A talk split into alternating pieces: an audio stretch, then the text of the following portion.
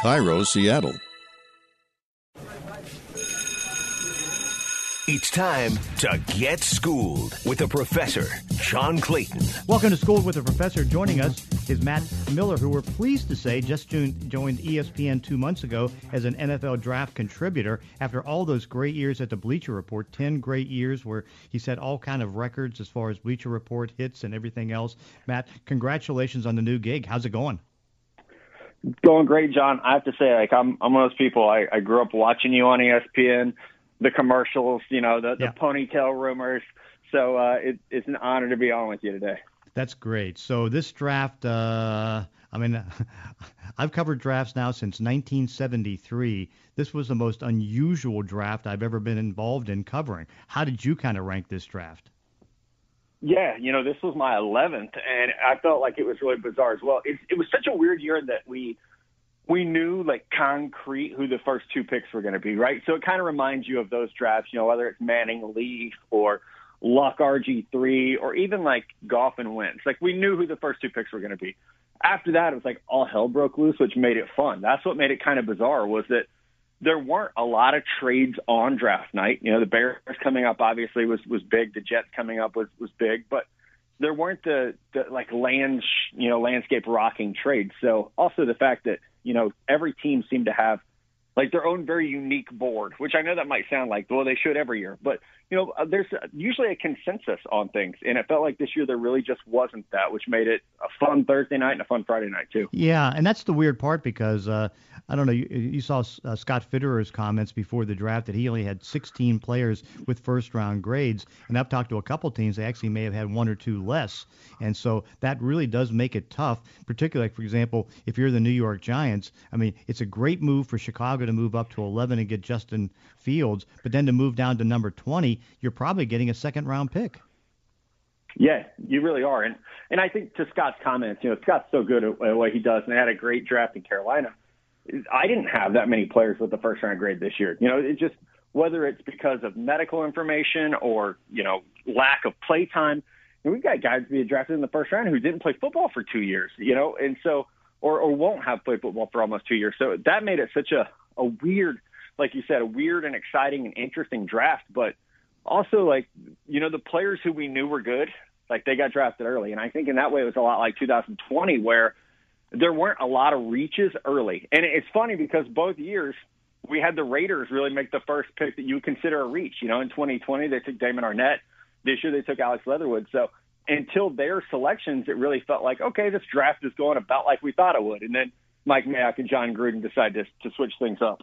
Yeah, I had to do um, my four mock drafts of the Washington Post, and the one thing that was so unusual is that I got the last one and I felt real good about it. But the problem is that uh, you know what's going on was that uh, you know they uh, I I, I only I had so few direct hits. I mean, my direct hits were terrible, but I did end up getting like 26 of the 32 first rounders.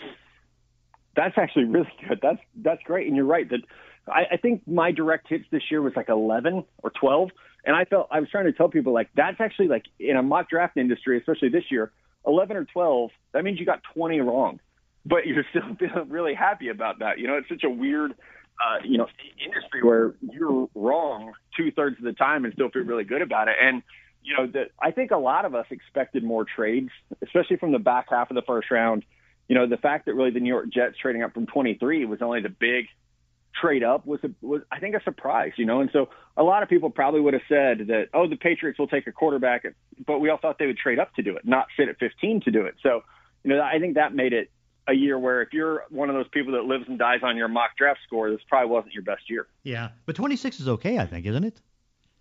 That's very good. You should be very happy with 26 and 32. That's, yeah, that's yeah. exceptional. Yeah, so that that was interesting. And the other thing I think is interesting, and so I just wonder, is it because of the way this draft was, or is it now the new trend in the National Football League? Because usually you're going to have trades from the second round up into the first round. Well, this is the first year I can yeah. remember there was none.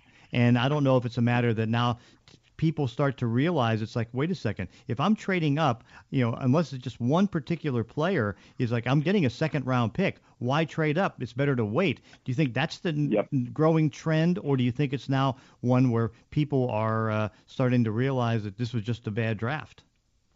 I think it's both things. Honestly, I think it's the fact that it's it wasn't a very good draft, and a lot of people see next year as a good draft. And it usually, if you're going to trade up from round two to round one, you're giving up picks next year. And I know a lot of teams didn't want to do that because not only is next year maybe more talent heavy, but we'll know so much more about those prospects. So you'll have a more of a complete picture of who those players are. And teams did not want to trade out of those situations. So I do think that's part of it. And then also, I think the formula so much right now is to try to build around a young team, right? So you want as many fifth year option players as possible. And so teams maybe aren't as willing to move out of that late first round spot as they used to be, where we saw Lamar Jackson be the 32nd pick after Baltimore traded back up. It feels like those days are long gone because teams hoard their late first round picks so that they can have that fifth year option.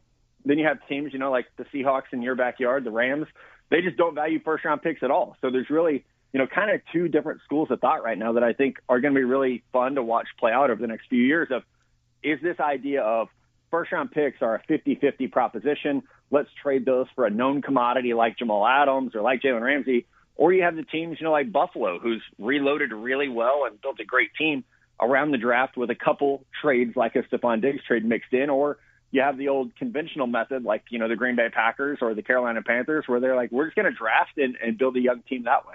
Yeah, but the weird part about it is that, and this has been a trend now. I think it started in about 216 and it's continued. Is that uh, the playoff teams now? Of course, it's expanded this past year with 14. But when there was 12 playoff teams, normally you're only going to have maybe three players get the fifth-year options from 21 to 32. This year it turned out from 21 to 32 to be four and yeah. uh, and then of course you had uh, now getting uh, tw- with 20, uh, or in at number 20 there was one, so that was five if, among playoff spots. But normally, and because what ends up happening is that, the, for example, if you're not uh, playing at a Pro Bowl level, you're not going to get the fifth-year option, and the only one in that 20 to 32 group that ended up getting the fifth-year option and, and getting the, along with going to the Pro Bowl was Lamar Jackson. Yeah, and I mean, I think some of that is like the crapshoot that is the draft, right? Is that it is it's just so hard. And even you know with Lamar Jackson, uh, we're going to wait and see what his deal looks like. You know, they're basically saying, let's wait and see. You know, you had an MVP year, you had a down year. Uh, let's wait and see what what the next year looks like. Or Baker Mayfield, who had you know a great year last year. There's a lot of teams that I feel like that's the other side of it now is the the wait and see approach with these fifth year options. But I, I do think you know even it circles back to what what Scott Fitterer said about there's only 16 players with a round one grade on their board, 15 or 16. That means half the first round are players that teams don't value in that round one range, you know? And so even that says like how, you know, how good do you feel about that player if it was like, yeah, we, we really would have drafted you in the second round, but it was a bad draft class. So we had to take you in the first. I, I think that that sets up a lot of interesting long-term decisions that teams have to make. Yeah, and then the other thing about was so strange about this draft because it was so thin because of the pandemic, and you know the the super seniors with more than a thousand super seniors oh, going yeah. back for that extra senior year is that uh, you know I, I've never seen a seventh round like this because I I had to count it up yesterday. I may be missing one or two, but it's like there was only like 17 teams that drafted out of the 32 in the seventh round. 15 teams basically said after we get to the six, we're done. There's nothing there. Yep. And then you can see the limited number of undrafted free agents that are being signed. You are so right. And that's an, another part of next year where the sheer number of players entering the NFL next year will be astronomical. It'll be the, the most we've probably ever seen because of the super seniors. And I mean, I had conversations with a couple, you know, GMs and, and scouts before the draft who were saying, like we don't even really care about six and seven round picks this year. Like we'll probably just like get ready for priority free agents because it's just it was such a diluted talent pool to where you know teams weren't trying to you know really grab as many sixth and seventh round picks as possible. Where like before we've seen teams like the Ravens like dominate with late round picks and they'll have so many comp picks. And this year it really did feel like teams just weren't that dialed in. I mean, I feel like there were two or three teams that really didn't have a pick. Like you said, you round seven, it was like half the league didn't even use a pick there. So that I think next year we'll see a shift in focus that because I, I do know that was a strategy this year. People wanted to acquire as many 2022 draft picks as possible because the talent pool will be bigger, the talent pool will probably be better, and again, it, it goes back to having medical and character information about those players. Yeah, in fact, I just counted, totaled it up. As far as 2022 picks, there already are 40. Teams have traded for 40 of the uh, picks next Crazy. year in 2022, and that includes five first rounders. Yeah, that's it's absolutely crazy, and I, I think you know you, we always look so far ahead in this business, so not to look too far ahead. But next year's class looks like it's just going to be so good, and you know, right, being in the Pacific Northwest, you know, Washington had a lot of opt out guys last year, but I think that's going to be a tough team, and then Oregon has so much talent, so there's there's a lot. If you're one of those teams that has started to stockpile for next year, and and we'll see the ramifications even of you know the minority hiring teams getting comp picks for that, and more to come you know, after next year's season that it's going to be. I think next year has a chance to be the most exciting draft that I've ever covered. Yeah, no question about it. What was your thought of the Seahawks draft with only three draft choices? It's hard to do bad with three picks, right? It's it's also hard to like have you know a, a roster shaping draft when you have the three selections. I was most surprised, like not by anyone who they selected. I was most surprised that they didn't move around and wheel and deal to try to get more picks. So that was the thing where I really thought maybe they would, you know, move back from that second round pick, try to, you know, acquire a couple more players. I think that was was maybe the biggest surprise for me. But I, I think you know John and Pete have such a good feel for what their team needs, and they understand understand scheme fit so well.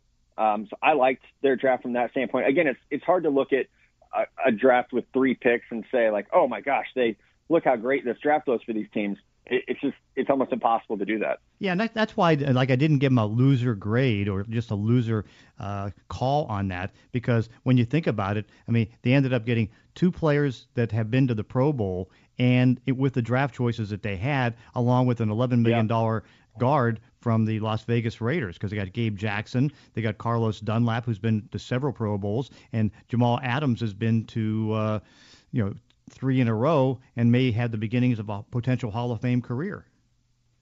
Yeah, I think you have to factor that in. And I will say that I do actually really like I liked the players they got. You know, D'Wayne Eskridge was he's just a joystick basically coming out of Western Michigan.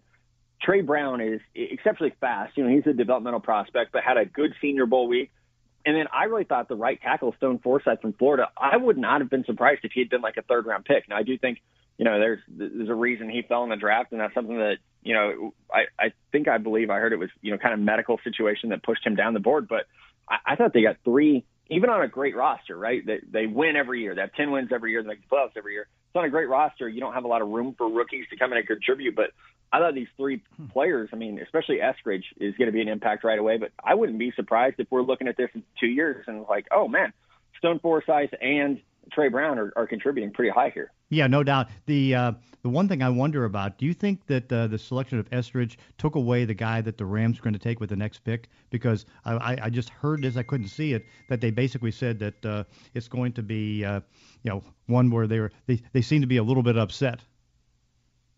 Oh, definitely think so. I and that happens a lot, right? Where you you know what's going to happen right after you and you you either jump and I you know I think we saw that happen to Dallas in round one even with you know the two corners come mm-hmm. off the board right before they select and they're they're stuck and, and have a trade out situation. So I do think that we probably saw you know D'Wayne Eskridge come off the board and then the Rams are like wait what what's happened? So you almost go to your next guy at the same position and they took Tutu Atwell from Louisville who's you know electric but really undersized and I think that that you know we see that in round one with DeVonta Smith but Tutu Atwell's even smaller than DeVonta Smith at you know five nine 155 pounds which like I think I was five nine, 155 pounds as a freshman in high school. So yeah, and I'm not a big guy now. So it's it's just you know small but electric. So it's going to be really fascinating to see how well that translates. There's not many people where you know we can look at players like John Ross, Marquise Brown. It really hasn't translated so far. No doubt. Hey, how can everybody follow you and along with uh, catching up with everything you do at ESPN? Yeah, John, I'm on Twitter at NFL Draft Scout, and for all things writing, all the mock drafts and big boards, people can check it out at thedraftscout.com. Okay. Hey, Matt Miller, thanks for joining us on School with the Professor. Yeah, appreciate it, John. Thank you.